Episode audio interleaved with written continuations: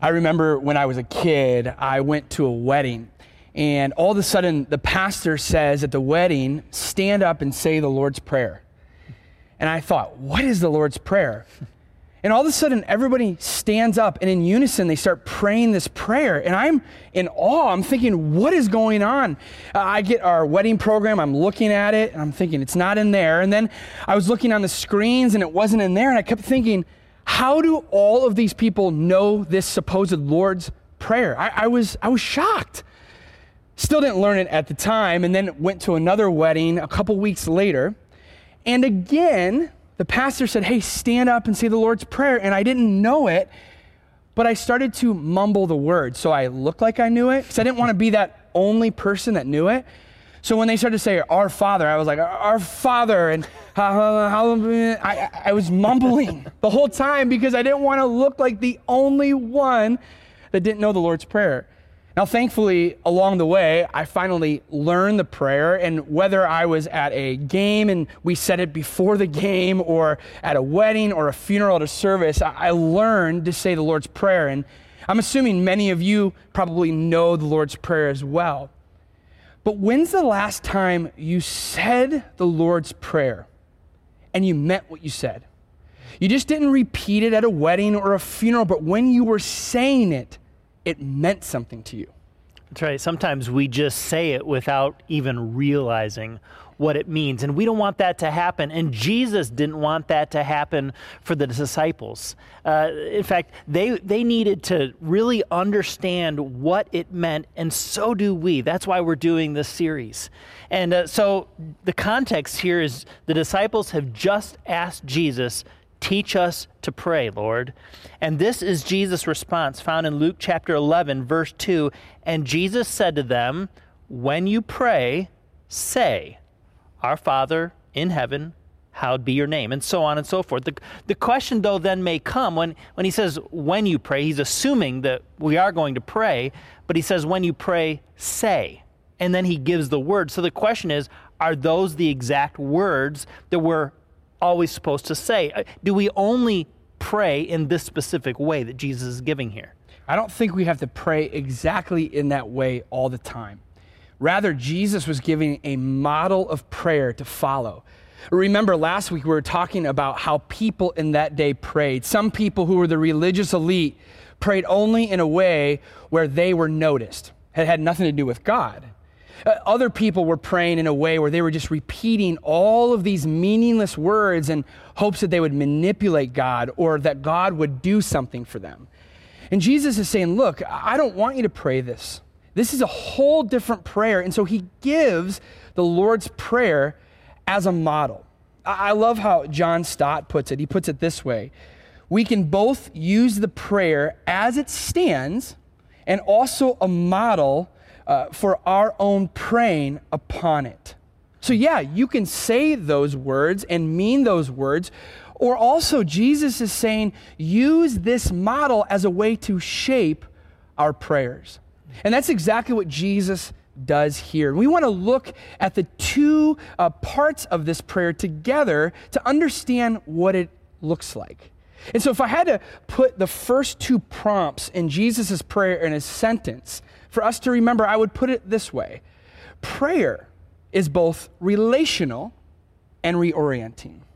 Yeah, so let's talk about that first one. Prayer is meant to be relational. And first and foremost, it has to do with our relationship with God. I love what A.W. Tozer said. He said, uh, What comes into your mind when you first think about God is the most important thing about you. Mm. It's so true. And how we view God will determine how we approach God in prayer. Hmm. And God wants us to be able to approach Him not just as some powerful, omniscient, faraway being. He wants us to be able to approach Him as a Father. That's why when Jesus is asked, How should, by the disciples, how should we pray? He says, Pray this way and say, Our Father in heaven. See, God wants us to be able to come to Him in that way as a, a loving, caring dad. Psalm 103, verse 13 says, The Lord is like a father to his children, tender and compassionate to those who fear him. This is the kind of father he is. One thing I was really blessed with was having a dad that was very caring and tender and compassionate. He never raised his voice at me. I, I never had to be afraid of him. And God is the model father that wants us to also be able to approach him in that same way, have that same level of comfort. For some of you, when you hear that we have to call God our father or, or our dad, for some of you, that, that's a barrier. Mm. And I'm sorry about that. I know many of you that are watching today, I know for you, uh, your dad was an angry person, a violent person, someone that you were afraid of, someone that you didn't want to rock the boat with because you knew you were going to get it if you did that. And to have to look at God in that way, your picture of dad is like that someone who you don't want to approach because you don't know what mood he's going to be in.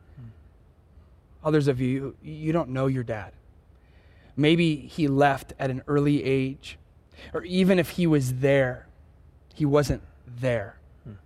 And so you look at God as a father, as an absent father, that he doesn't really care about you. Again, I, I want to say I'm so sorry if, if that's your life and if that's a barrier for you when it comes to prayer. But God is more sorry. He feels for you. He understands that there are many of his children out there that didn't have a good dad growing up. That's why in Psalm 68, verse 5, God said he's a father to the fatherless. If you didn't have a good dad growing up, God is looking at you today and saying, I want to be the dad that you never had. Jesus' teaching here in the Lord's Prayer is showing us that it's so much about the relationship. The relationship, first and foremost, with our Father, but it's also about our relationship with others. Mm. That's why when Jesus is asked the question, he says, pray like this pray our Father. It's meant to be a, communal thing where we together come before God and we don't just think about ourselves. There's a place to get alone and just mm-hmm. talk to God about your own individual needs. Mm-hmm. But we should never only be coming uh, to God with only our needs. Uh, the, the Lord's Prayer is less about me and more about we. That's why he goes on to pray, Give us today our daily bread and forgive us our trespasses. And so when we pray, we pray together. We pray, Our Father. It's meant to draw us together and to help our relationships grow as well. You know, our relationship, our mission here at the chapel is to help people move one step closer to God and each other through Christ. It's all about these relationships. And so prayer is absolutely essential to the development and growth of those relationships. Prayer is, is not so much just about getting something from God as it is about growing closer to God and other people. So prayer, it's relational. It's all about having a relationship with our heavenly dad. And again, whether you've had a good dad or you haven't had a good dad, God is there to be a father to all of us, that he cares about you and wants that relationship with you.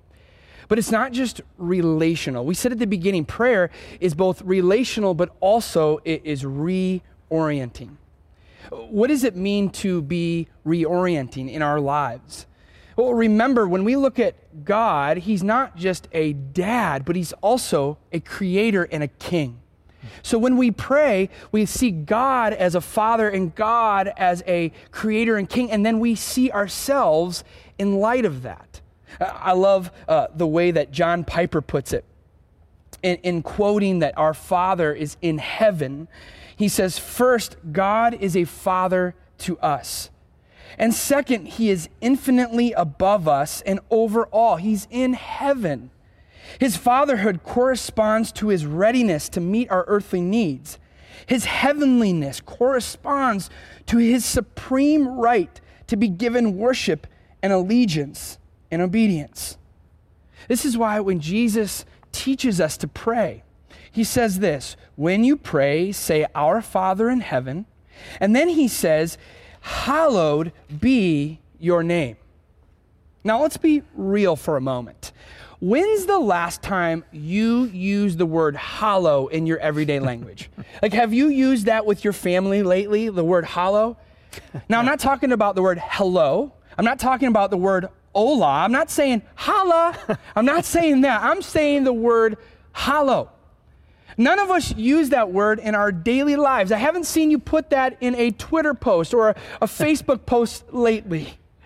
And yet, it's interesting in the most important prayer recorded in Scripture, the prayer that you know, the prayer that you can recite at any time of the day, we use that phrase, hallow. So, what does it mean? What does the word hallow mean for everyday people like you and me?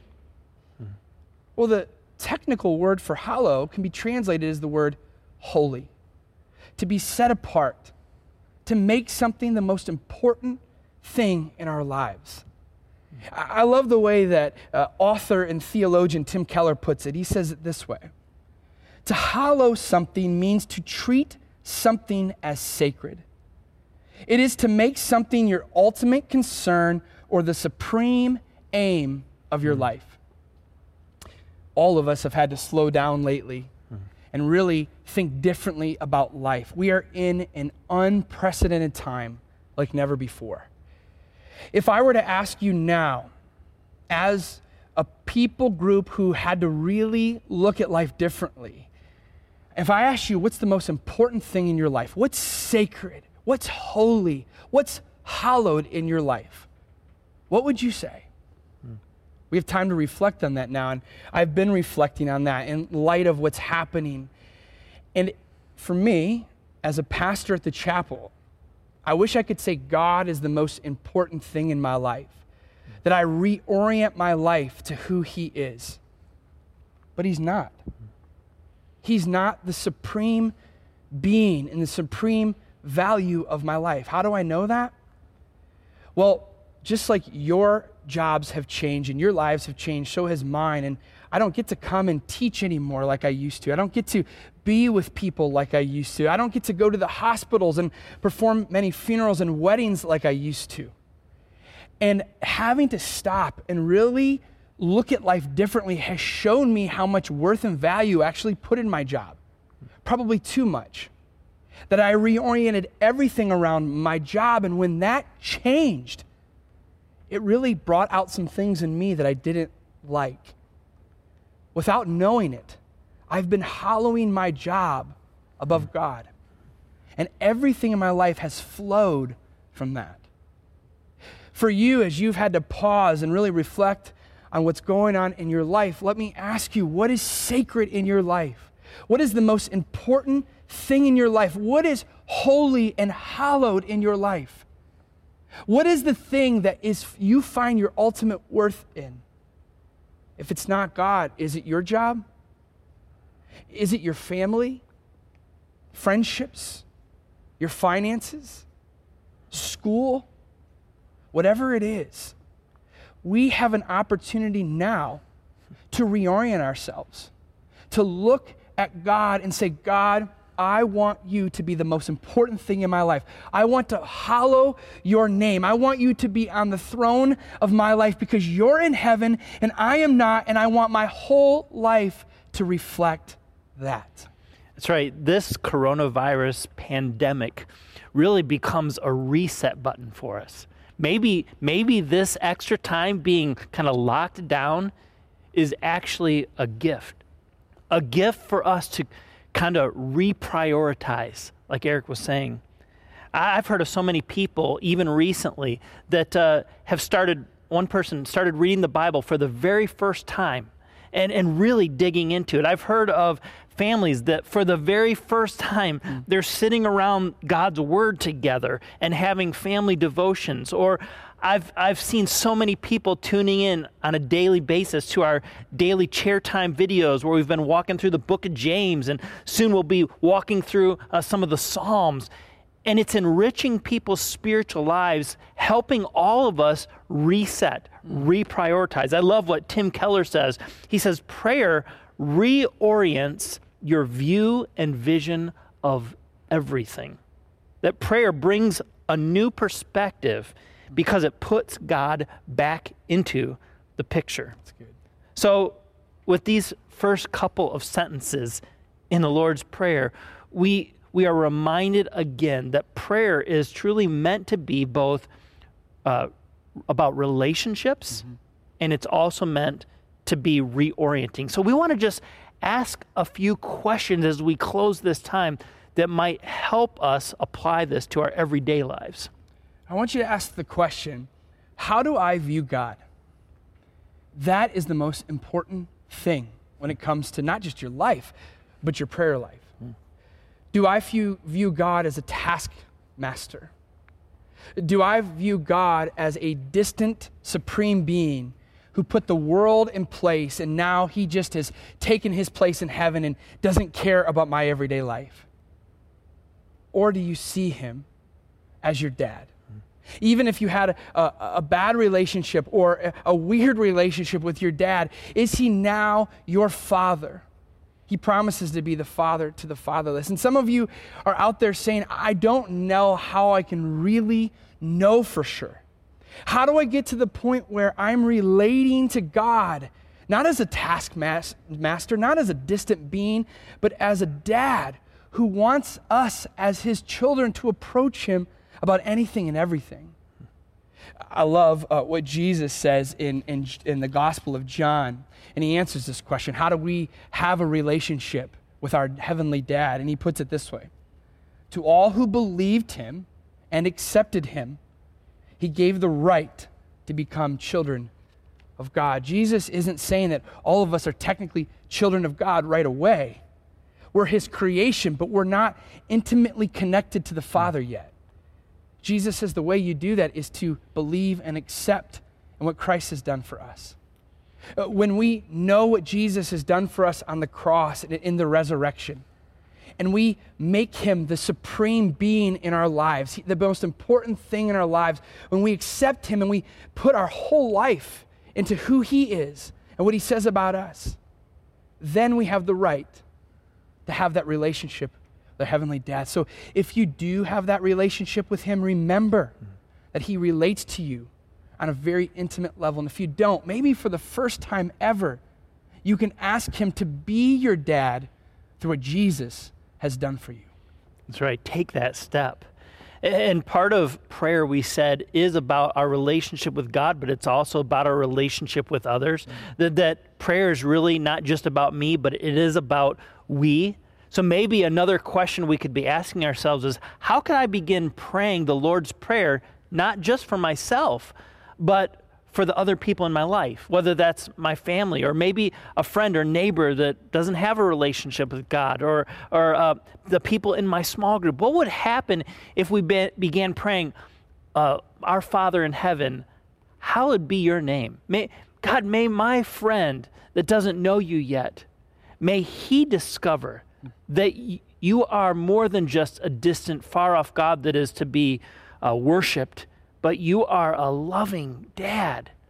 Help him be able to relate to you in that way, to discover what a real relationship with God can be like through a relationship with Jesus. Or, or maybe it's praying for the people in your small group. Even while we can't meet physically together, we can pray, Oh, Father, be close to them in a way that we can't be close to each other right now. Only God can do that, and that happens as we pray to the Father together. Finally, I want to quote Tim Keller in this last reflection question. I want you to ask yourself, how can I invite God back into the picture of my life? Now, many of us think God is in the picture. But when we stop and we look at what we're hollowing, what's really the supreme worth in our lives, we recognize that, that God isn't there, that something else is there. And we want to bring God back in the picture so that He has the final say in all the different areas of my life. So, what would it look like to invite God back in the picture and allow Him to be the king over all the things in our lives? Uh, For you, maybe you're a parent, and if you're like me, I, I quickly forget that my children aren't mine first, they're God's first. And sometimes I parent in a way that doesn't bring God into the picture. How could I parent in a different way when my kids interact with me? They don't just see their earthly dad, they actually see the love and the compassion of their heavenly dad. Maybe for you, for your finances, you, you've been living in such a way where you've had to uh, have control of those things. And of course, now with the world being out of control, you want somebody bigger than yourselves to call the shots. What would it look like for you to invite God back in the picture so he has the final say in, in what you do with what you have? Or maybe it's with your spouse. When's the last time you invited God back into the picture of your marriage? I love what Ephesians says about in marriages that our marriages should reflect God's relationship with the church. Husbands and wives, does your marriage look that way? It's time to invite God back into the picture. It's time to reorient ourselves around who He is so we can be who He wants us to be. Prayer, it is meant to be both relational and reorienting you know, these words are not just words. Mm. It's not just a prayer to have memorized and to recite. It's a prayer for everyday life. It's the way that Jesus taught his disciples to pray, and it's the way that he's inviting us also to pray. To pray together, Our Father in heaven, hallowed be your name. Would you pray with me?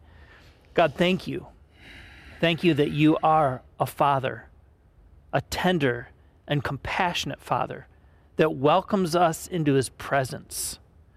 God, thank you that we don't have to pretend or perform before you. And God, I thank you that you are our Father, that together as your church and as people, we can come together and seek your face and invite you into every arena of our lives. And we pray that you would deepen our relationship with you and with each other. And God, I also pray that you would help us to daily surrender our lives, that we would let you back into the picture, and that with your leadership, we would reorient to what is the most important. God, thank you Thank you that you meet us in the midst of your truth and your word. And I pray that you would help us to live lives of prayer. We ask this in the name of Jesus, our Savior. Amen. Amen. Thanks so much for being with us this weekend. We look forward to continuing our series, 20 Seconds. Lord, teach us to pray.